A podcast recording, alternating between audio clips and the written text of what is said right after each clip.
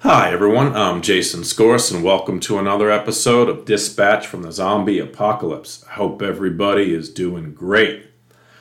So, the topic today is one I've touched on over the past seven years that I've been doing this podcast, but I think given the stakes of this presidential election, it's important to devote an entire episode to it. And the title's kind of a little much of a mouthful here, so let me kind of you know elaborate on what I'm trying to get at here.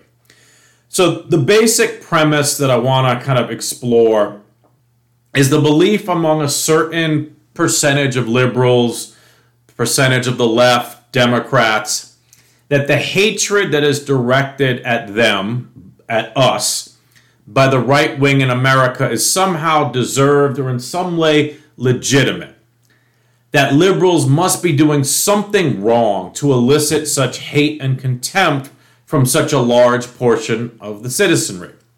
Now, often this is couched within the language that those living in the liberal bubbles of the coastal areas are out of touch with rural America and the heartland.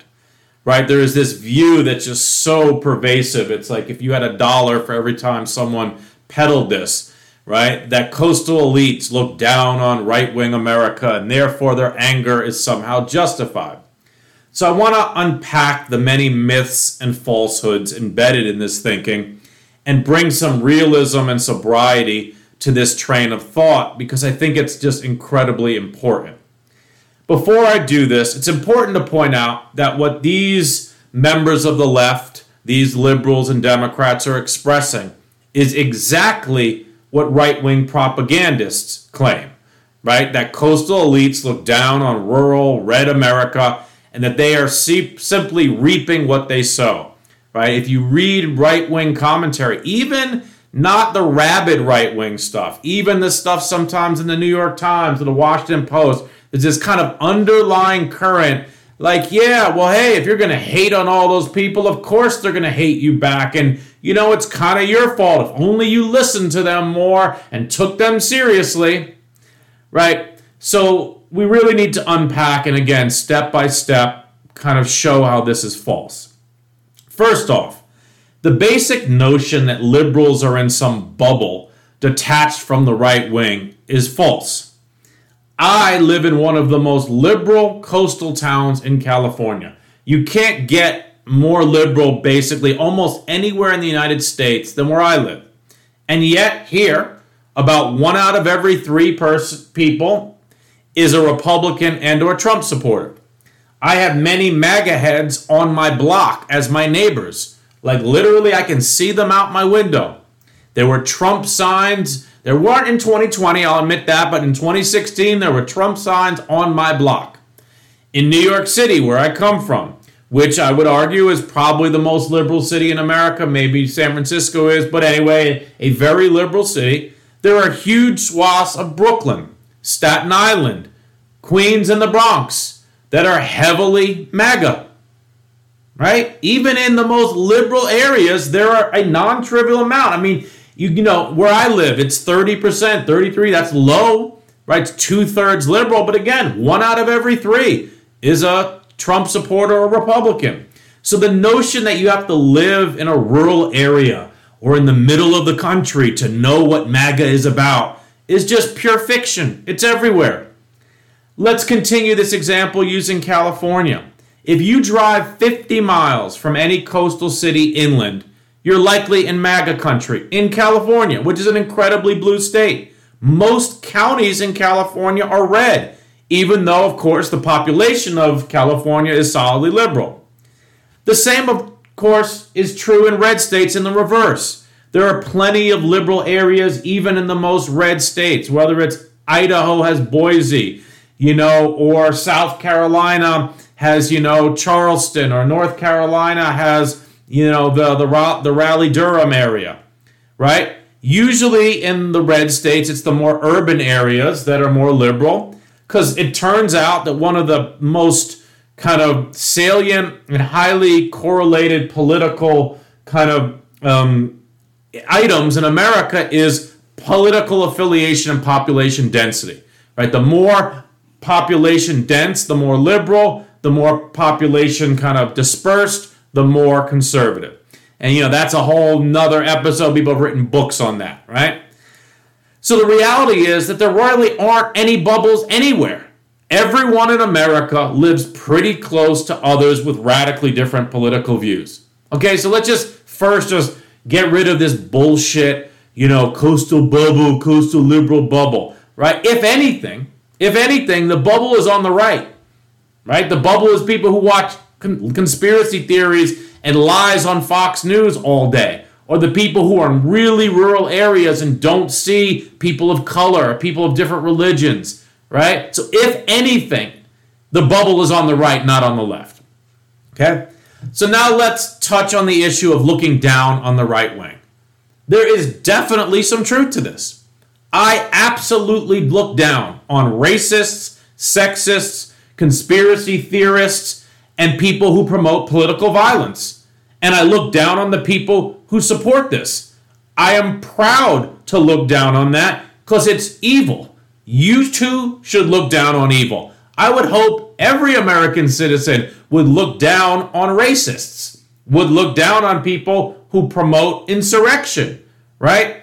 What this whole train of thought gets wrong is it's not that my looking down on them is what caused them to be that, right? The notion that my contempt for right wing ideology is what caused right wing ideology has the causation exactly backwards.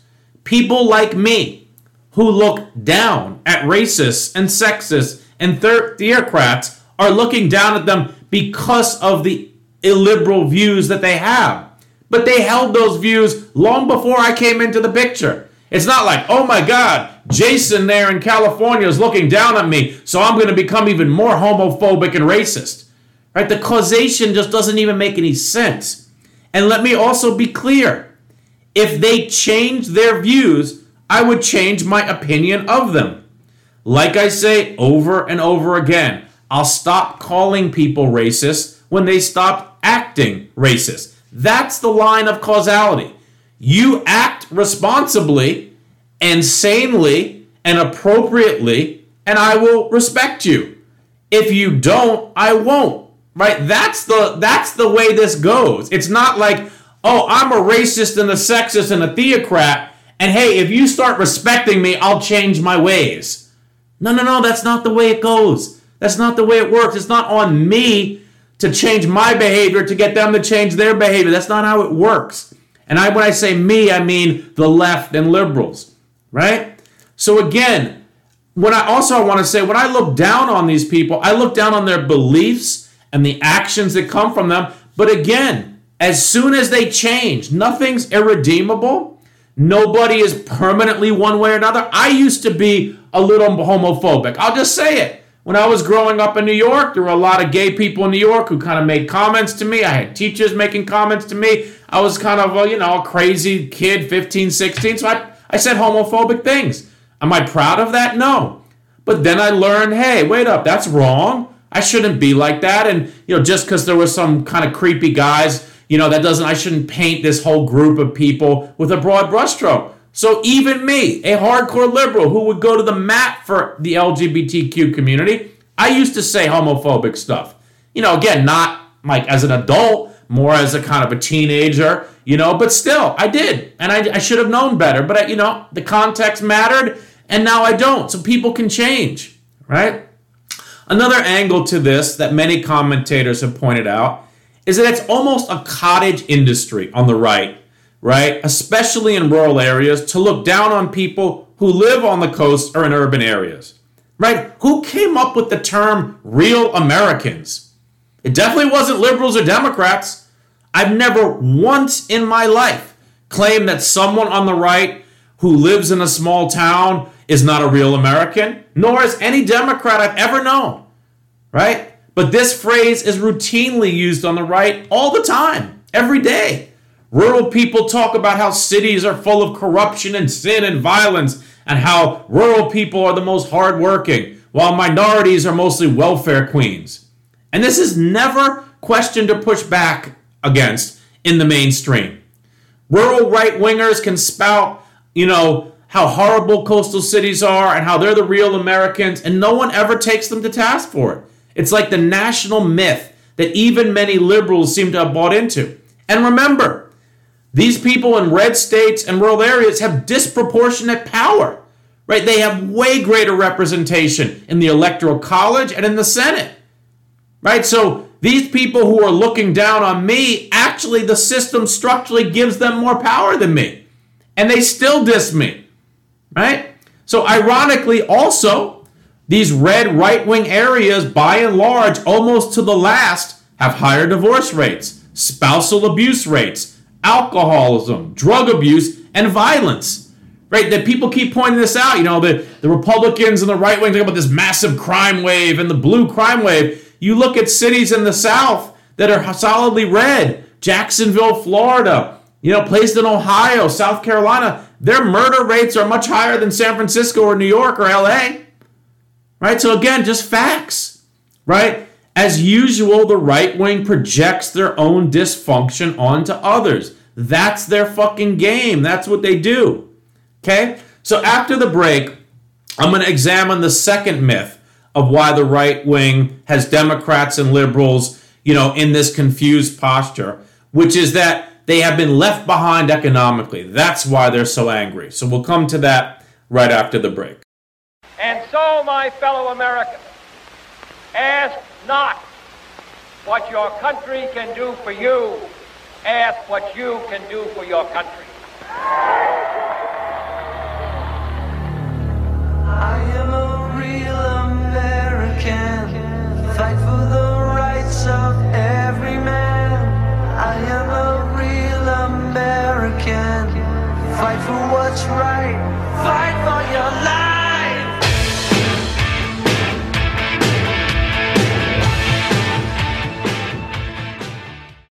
Okay, so moving on to this economic argument that again has been peddled almost mercilessly, nonstop for you know, ever since Trump took the stage, you know, in the primaries in 2015, is that the MAGA world is mostly comprised of blue collar workers whose economic situation has deteriorated over the past few decades, right? And that that's why they want to burn it all down and they're so angry, right? This is perhaps the most pervasive of the many zombie myths here that need to be dispelled. First off, there is, of course, no doubt that blue collar workers have had a rough few decades in America, with a large decrease in well paying manufacturing jobs and the premium for going to college having really you know, increased over the last 30 years, so that the difference between people with a college degree and those without is really vast. Those with only a high school degree which are still the majority, you know, two thirds of American citizens, are definitely worse off relative to the educated classes, perhaps the most ever in American history. Right? So that's a fact. But the key other fact here is many of those who are worse off vote Democrat, and they are not the core of the GOP base. The GOP base remains what it has always been the rich and well off who want more tax cuts, and the ultra religious who have a theocratic worldview that they want to make America more a Christian nation. Okay? So it comes as a surprise to many, but here's a key fact.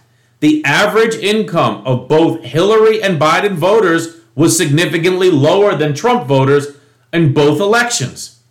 Right now, averages can hide some data, and there is no doubt that a slice of the MAGA base is made up of people in dire economic prospects but no more so than the Democratic field.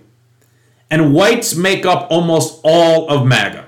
And on average, whites have 10 times the wealth as blacks. So if economic dislocation was the main driver of MAGA, you'd expect blacks to be flocking to Trump rallies. Now, of course, there are some, but it's not dominated by them. It is mostly a white movement, right? Survey after survey after survey and study after study after study for the last eight years confirms that the main driver driver for MAGA voters is racial resentment. They don't like the browning of America. Right? It's no coincidence that Trump rose to prominence after eight years of Obama, the first black president.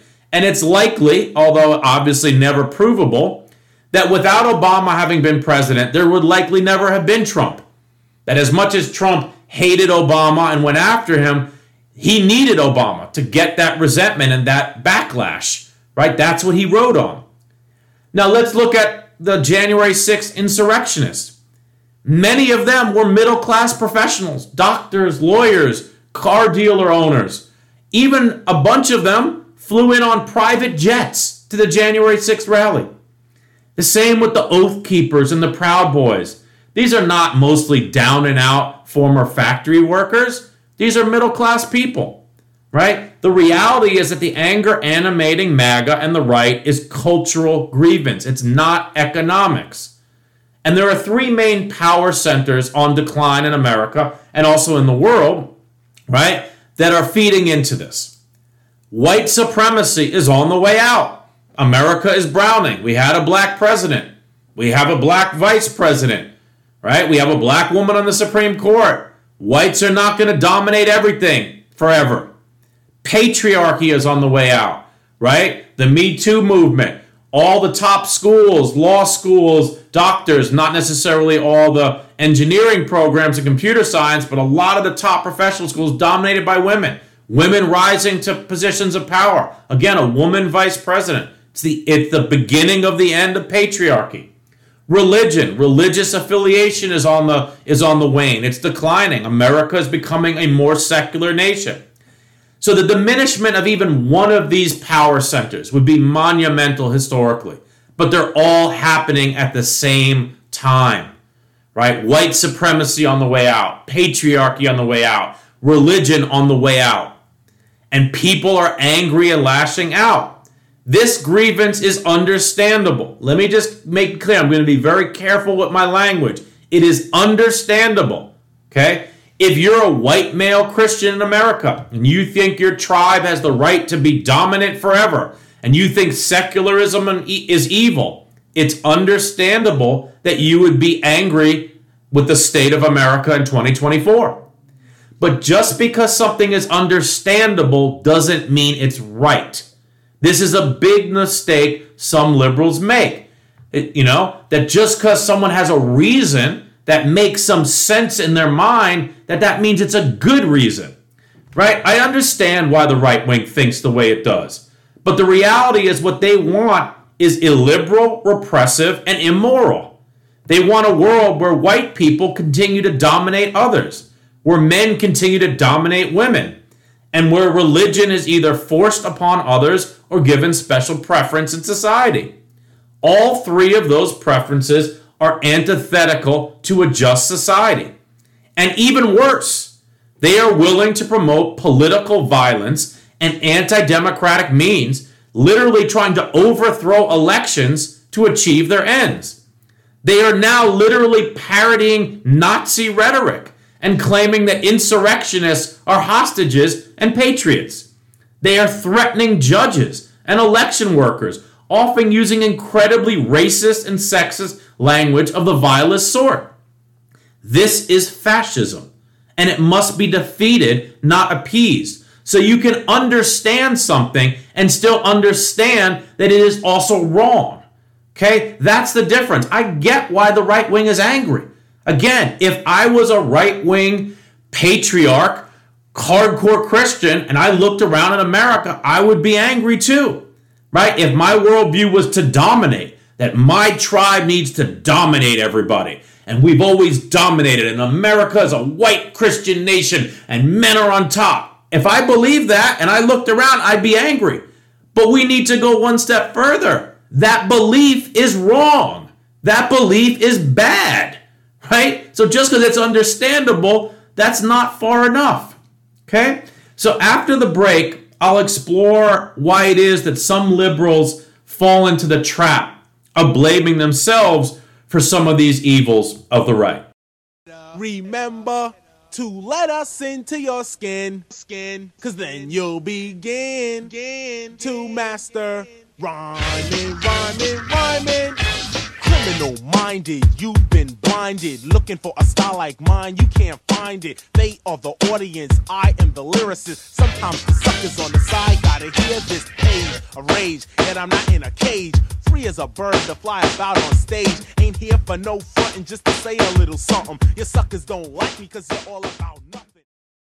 Okay, so it's an interesting question as to why a segment of the left, of liberals, of Democrats want to blame themselves for the corruption and antisocial behavior of the right.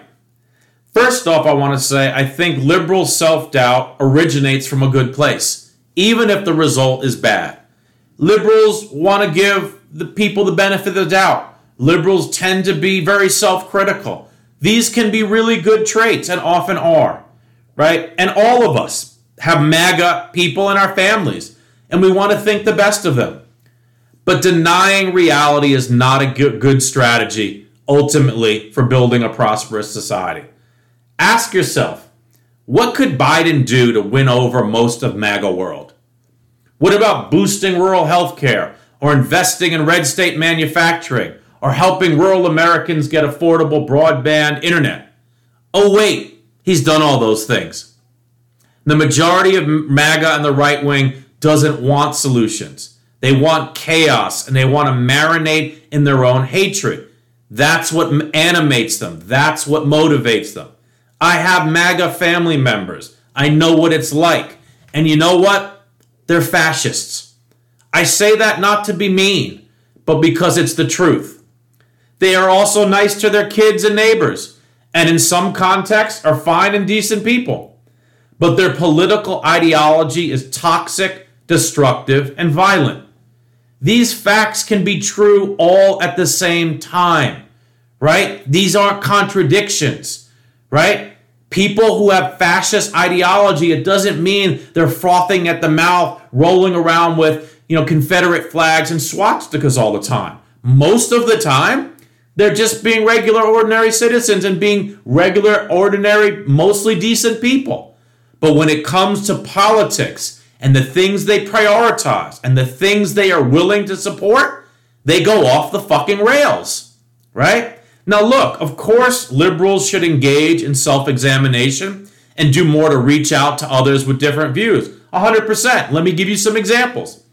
I think the illegal immigration issue is real and serious, and we need to control our borders. Now, interestingly, Biden is trying to make a deal right now with Senate Republicans to do some really hardcore crackdown on illegal immigration. But it looks like, you know, Johnson in the House isn't even going to let it come up for a vote because they don't want to give Biden a win in an election year. Literally, Johnson says, I'm talking with Trump routinely, and we're going to block this until he's president. So, again, they're using it as an issue to run on, and maybe even that might even be smart politically. I don't know if it is but it certainly shows that they don't really want to solve the issue. They want to use it to their political advantage. Okay? I also I get why abortion is something that many people find immoral. I fully respect that. I don't, you know, if, if you think, you know, um, killing a, a fetus, uh, you know, an embryo, you know, even, you know, a really one that's almost microscopic, if you think that's killing a human, I, I respect that decision that you're never going to have an abortion. I don't diss those people. I totally respect that. Okay? Where I don't respect is obviously when they try to impose their views on other people. And then they put all these crazy restrictions even when women's lives are in danger. That I don't respect. But their own personal opinion, absolutely great. You know, have as many kids as you want. I also understand why some people are taken aback by the incredibly rapid changes in gender associations right? I am too. I'm a hardcore liberal. And sometimes I'm confused about what's appropriate to say or not. This change has been, you know, Obama was opposed to gay marriage. And now it's not just gay marriage that's legal, but we got transgender and all this. I get it. It's it's disorienting for this type of cultural change to go quick. So I can I can totally see why some on the right feel threatened by this. Right? There are plenty of legitimate issues where the left needs to do work and where we're not always on the right side and we're not being sensitive to people.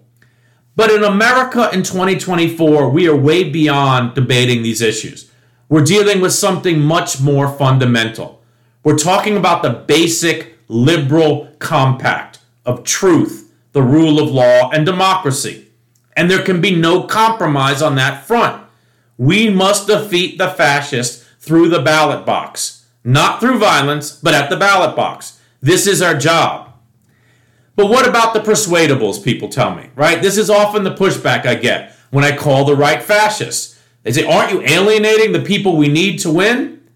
First off, let me be clear here. I'm not out there calling, you know, the right wing people fascists all day, right? You know, I say it in emails, I say it in conversations with liberals, I say it on this podcast, but that's like, I'm not advising the Biden campaign to go around calling everyone fascists all day, right?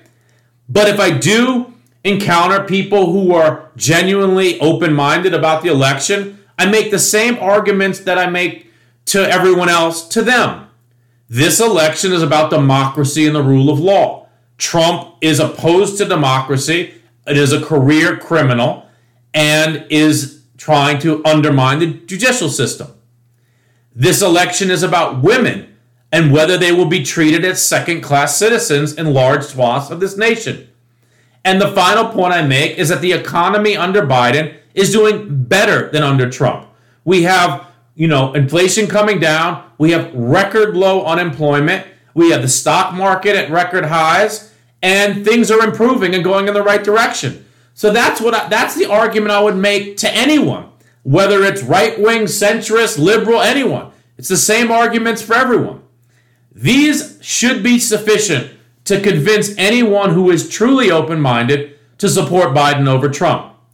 And, the, and there are some on the right who are. There are people who are registered Republicans who are going to vote for Biden. And that's great. Maybe 10%, you know, so I think 90% of Republicans are probably unreachable. But if 10% are reachable, that's very significant. That could be a blue wave if we get all of them, right? So, that being said, someone right now who says, I'm a Trump supporter, is likely beyond reach. If they're like in Trump's camp now, they're probably beyond reach. Maybe not 100%, but pretty close. Because if you're a Trump supporter after January 6th and 91 felony accounts, what good reason do you have to be for Trump? Now, I've heard a few anecdotes about people who are leaning Trump because they were better off economically during those years. But what does it say about someone who is willing to sell out democracy and the rule of law for the hope that they may have a few more bucks under a Trump second term. Doesn't really say anything good. I mean, the guy tried to overthrow the government violently. He stole national security secrets and lied to the FBI and is in, again has been indicted on 91 felony accounts. Okay? By the way, all of which he is guilty. It's like 1500 years in prison. Okay? But some people say, hey, I made a few more bucks when he happened to be president. So, hey, rule of law, democracy, career criminal, who cares? Right? That's not a good look. Right? So, again, I don't really have a lot of respect for that. I get it that we got to talk to those people, but I'm not going to have a lot of respect for that thinking. Right?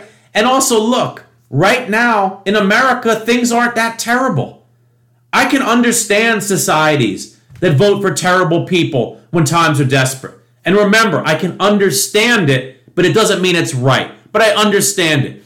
If inflation's 100%, if unemployment's 20%, I get it why people, desperate people, do desperate things and oftentimes do stupid things.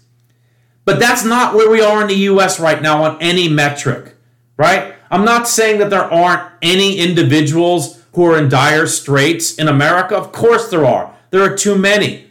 But our society as a whole is doing remarkably well, like the best in the world. So I think persuading undecideds to vote for Biden shouldn't be too heavy a lift if they're actually persuadable and not just bullshitting you. If people are really like, hey, make the case for Biden for me, I'm listening. And you just say the three things I said democracy and the rule of law, women's rights, and the economy moving in the right direction that should push them over the fence if they're actually persuadable. Right? And so if they're not, if they're like, ah, rule of law, democracy, women's rights, not enough for me. I like Trump. That's called fascism. Right? If you like Trump with all that baggage, That's fascism, right? And we need to defeat that. So I'll come back with the antidote right after the break.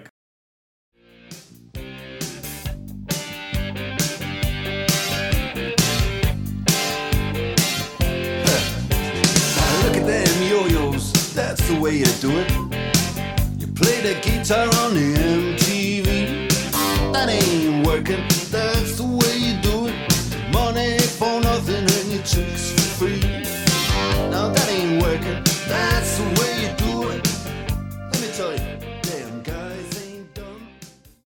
Okay, so for the antidote for today, it's pretty simple.